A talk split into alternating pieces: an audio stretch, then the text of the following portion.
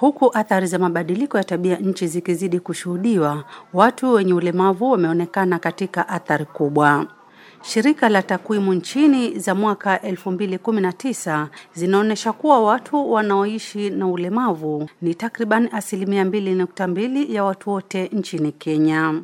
Kwa sababu ya ubaguzi, kutengwa na sababu fulani za kijamii na kiuchumi, watu wenye ulemavu wanaweza kuathirika na mabadiliko ya hali ya hewa kwa ukali zaidi kuliko wengine.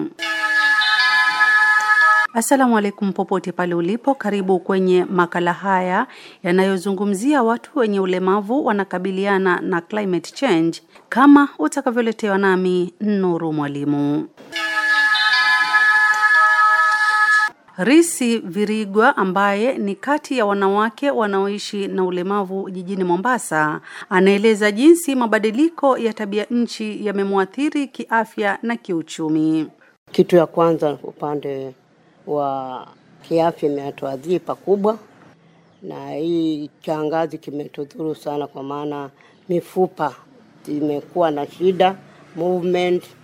Unakuta kila mlemavu ana complain, na hiyo ukienda hospitali inakuta kwamba ni mifupa mpaka lazima zitauma. Kwa hivyo imetuadhiri pakubwa zaidi, tunalala kuuma, tunatembea kuuma, yaani afya imekuwa mbaya kwetu sana. Ukiangalia uchumi imekuwa mbaya upande wetu zaidi na zaidi.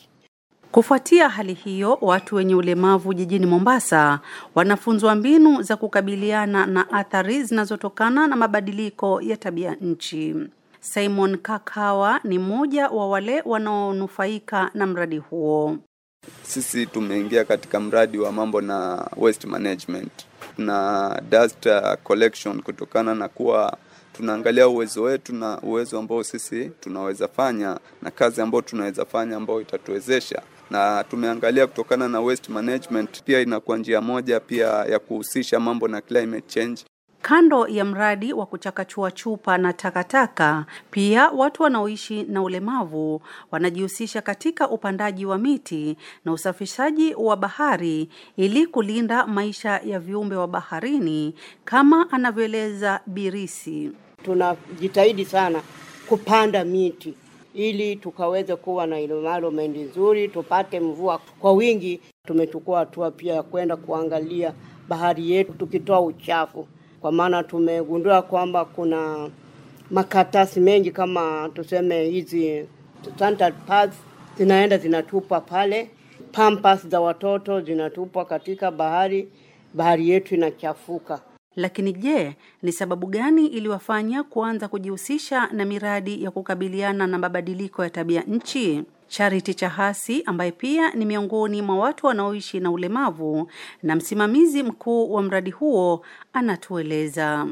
Tulikuja na hizi idea ni kwa sababu pia ya kuharibu mazingira. Unapata serikali na pia watu wengine wanaohusiana na mambo ya climate change kufanya mazingira yetu yawe masafi, ili ya kwamba nchi yetu isidhurike na climate change.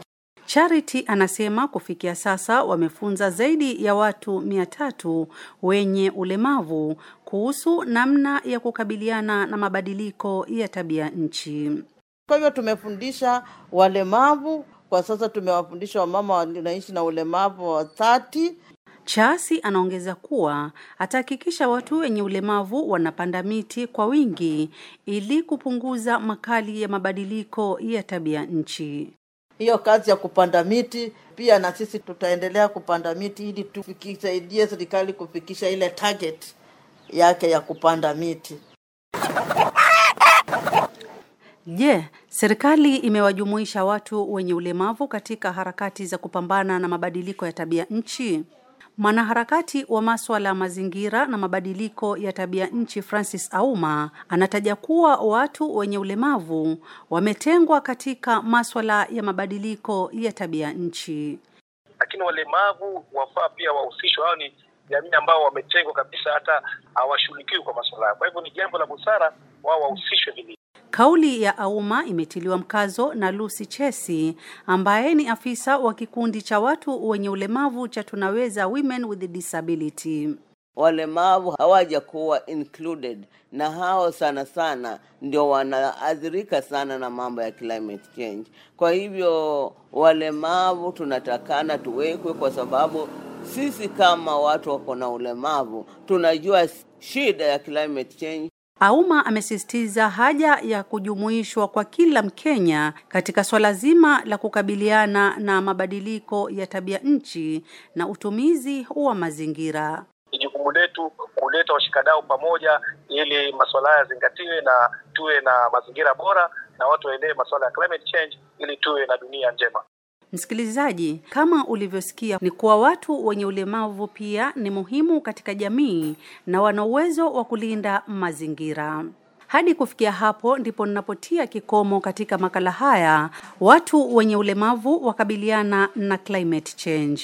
Nimekuwa msimulizi na mtayarishi wa makala haya yaliyodhaminiwa na Journalists for Human Rights. Langu jina ni Nuru Mwalimu.